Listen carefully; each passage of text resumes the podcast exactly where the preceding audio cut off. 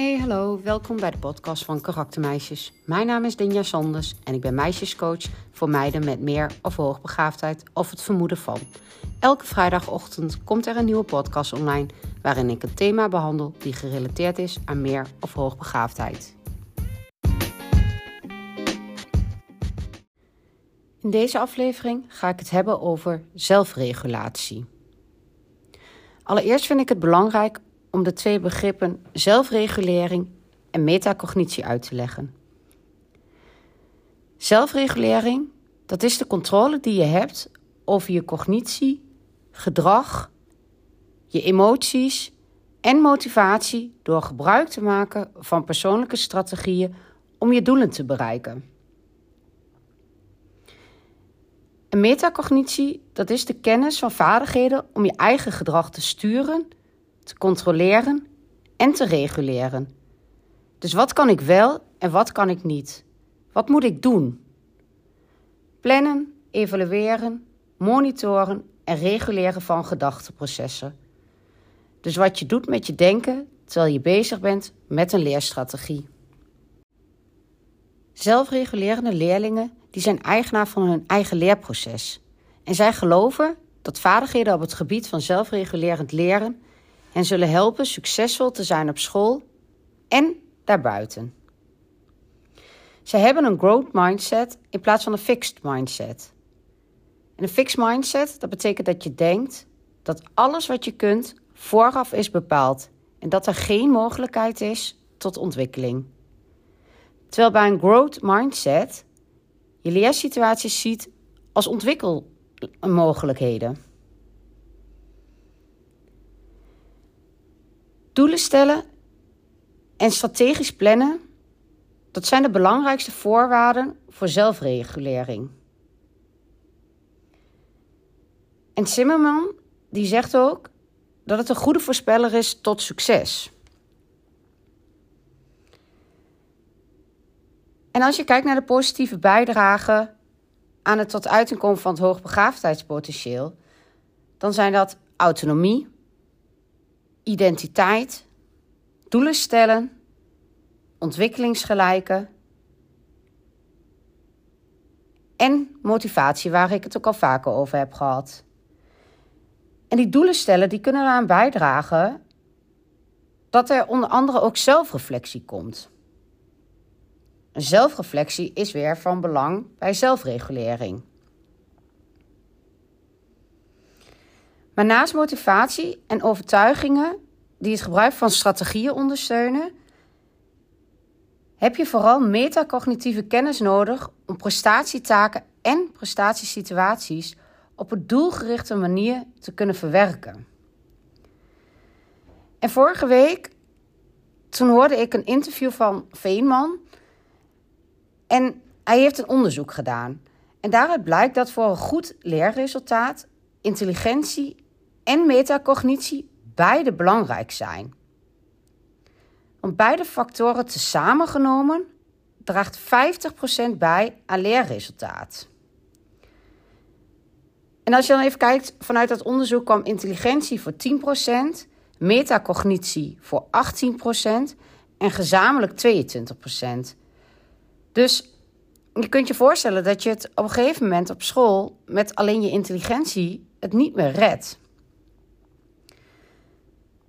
Want ook in datzelfde interview gaf Veenman aan dat ongeveer 50% van mensen met een IQ hoger dan 130 onder het gemiddelde qua metacognitieve vaardigheden zit. En dat je het eigenlijk heel erg lang redt, hè, door vanuit je intelligentie zaken op school te doen. Maar wanneer de complexiteit en het tempo toeneemt, zoals bijvoorbeeld in 4 VWO of de overgang van het voortgezet onderwijs naar de universiteit, dat je dan toch echt je metacognitieve vaardigheden nodig hebt en dat je die moet gaan inzetten. En metacognitieve vaardigheden, dat is natuurlijk een onderdeel van zelfregulatie. Dus het is van belang dat dat op jonge leeftijd al wordt geleerd. En ook door verschillende andere wetenschappers wordt het onderschreven. Want wanneer hoogbegaafden geen mogelijkheid hebben tot het ontwikkelen van zelfregulerende vaardigheden, dan kunnen ze in de toekomst moeilijke taken uit de weg gaan en dat kan weer leiden tot onderpresteren. Loop je nu zelf vast met betrekking tot zelfregulatie, of je dochter, of een leerling, of een cliënt die je in behandeling hebt, dan kan het zinvol zijn om eens te kijken naar het cyclische fasemodel van Zimmerman en Moylan uit 2009. En dit is een dynamisch en complex geheel wat gekoppeld is aan een leercontext. En het gaat over cognitieve en motivationele, motivationele gedragsprocessen. En dit model bestaat uit drie fases en het is cyclisch. Fase 1 is de voorbereidingsfase, dan komt de uitvoeringsfase en dan de reflectiefase. En als je kijkt naar de voorbereidingsfase, dan bestaat dat uit taakanalyse. En onder taakanalyse vallen doelen stellen en strategisch plannen. En ook in die eerste fase gaat het over overtuigingen over zelfmotivatie. En overtuigingen over zelfmotivatie, dat bestaat uit vijf variabelen. Zelfeffectiviteit, resultaatverwachting, taakwaarde. Dus hoe belangrijk vind je die taak? Taakinteresse, maar ook het geloof in leerdoelen. En de uitvoerende fase die bestaat uit zelfcontrole en zelfobservatie. En onder zelfcontrole vallen taakstrategieën, zelfinstructie, beeldvorming, time management en het creëren van een gunstige leeromgeving, hulp zoeken en drijfveer slash aansporing. Dus de helpende gedachte om jezelf aan je doel te herinneren en zelfconsequenties zoals beloning. En onder de zelfobservatie vallen metacognitieve monitoring, dus het cognitieve proces dat de prestatie beoordeelt, en zelfregistratie. Dat betekent het bijhouden van de handelingen voor een latere analyse. En de laatste fase, dus de reflectiefase, die bestaat uit zelfbeoordeling, wat inhoudt dat het proces waarin je je eigen werk beoordeelt, en eigen reactie. En de zelfbeoordeling die bestaat uit zelfevaluatie en nadenken over oorzaak van gedrag. Dus wat maakt dat het nu wel of niet lukt? En zelfreflectie, dus de reactie op jezelf beoordelen, dat bestaat uit affectieve en cognitieve reacties, wat geproduceerd wordt door zelfbeoordelen en adaptieve en defensieve keuzes. En adaptieve keuzes, dat is je aanpassingsvermogen. En defensieve keuzes over de verdedigende keuzes. En die tonen aan of er de wil is om de taak in de toekomst uit te voeren en je leerstrategieën wel of niet te activeren. En als je dan kijkt naar hoogbegaafden en de kenmerken die bij hoogbegaafdheid horen, dan kun je nagaan dat er heel veel punten vanuit het model van Zimmerman ontzettend ingewikkeld kunnen zijn, maar toch heel erg belangrijk voor hoogbegaafden. Als je dan bijvoorbeeld kijkt naar overtuigingen van zelfmotivatie, voor een hoogbegaafde is die taakwaarde en die taakinteresse erg belangrijk. Want als de interesse er niet is, en dan ook nog eens het keer het nut er niet van in wordt gezien, dan wil je als hoogbegaafde het eigenlijk gewoon niet doen. En dat heeft weer effect op je motivatie. En ook het stukje van de zelfcontrole, als je kijkt naar taakstrategieën, hulpvragen, maar ook helpende gedachten. En dan zit je dus met die fixed and growth mindset bijvoorbeeld. Dan zijn het bij hoogbegaafd ook heel vaak aandachtspunten. En hulpvragen kan ontzettend ingewikkeld zijn. Dat kan omdat je de lat voor jezelf heel erg hoog legt als hoogbegaafde en dat je vindt dat je het allemaal maar alleen moet kunnen. Maar het heeft ook te maken met de beeldvorming van de omgeving over wat hoogbegaafdheid inhoudt en wat een hoogbegaafde nodig heeft. Want hoe vaak wordt er wel niet gezegd: Ja, maar je bent zo slim, je moet dat toch kunnen? En ze worden ook heel vaak neergezet dat ze anderen altijd maar moet helpen. Als ik kijk naar het liedje van Kinderen voor Kinderen, wat over hoogbegaafdheid gaat, ja, word ik heel erg blij dat er een nummer over hoogbegaafdheid is. Maar tevens, als ik naar de tekst kijk, dan raakt het me ook.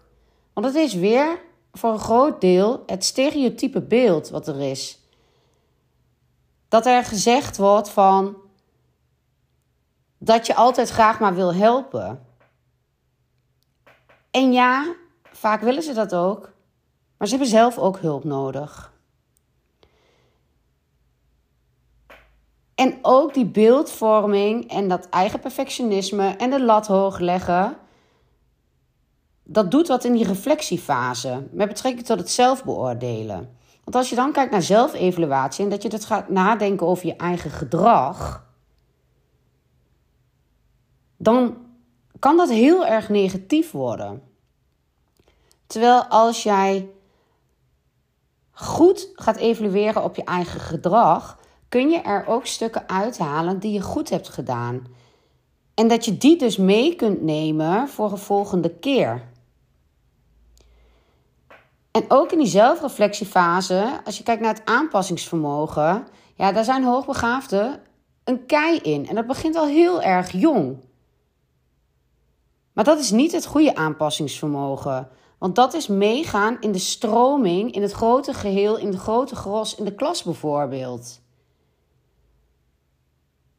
En als je dan kijkt van hoe wil je een taak toepassen en welke leerstrategieën kan ik wel of niet toepassen in het vervolg? Ja, leerstrategieën, heel vaak zijn die nog helemaal niet aangeleerd. Ook wat Veenman zegt, hè? want heel vaak is het gelukt met betrekking tot je intelligentie om het allemaal nog maar te doen. Maar op een gegeven moment komt er een ommekeer. Dan wordt de stof te complex, gaat het tempo omhoog. En dan heb je wel die leerstrategieën nodig. Dus als je kijkt naar zelfregulatie, dan is het model van Zimmerman ontzettend mooi om inzicht te krijgen in welke vaardigheden bezit je al wel met betrekking tot zelfregulatie en welke vaardigheden behoeven nog aandacht. En kijk dan ook naar de kenmerken die horen bij hoogbegaafdheid. Kijk naar de persoon. Welke kenmerken zijn ontzettend groot aanwezig en zijn dus van belang om aan te gaan pakken.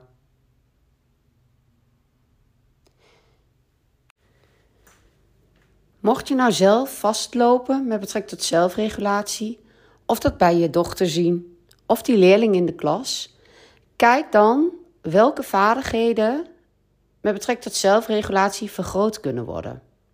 Want het is van essentieel belang en je hebt daar je hele leven profijt van. Dus het is ook zinvol om daar zo jong mogelijk aandacht voor te hebben. En het is een cyclisch model, dus het zal met momenten zal het ook weer terugkomen dat het nog weer wat meer aandacht behoeft. Maar uiteindelijk, door dingen voor te doen, samen te doen en te blijven oefenen en dus ook door die leerkuil te gaan, worden die zelfregulerende vaardigheden vergroot. En helpt dat op school, in je privé en op je werk.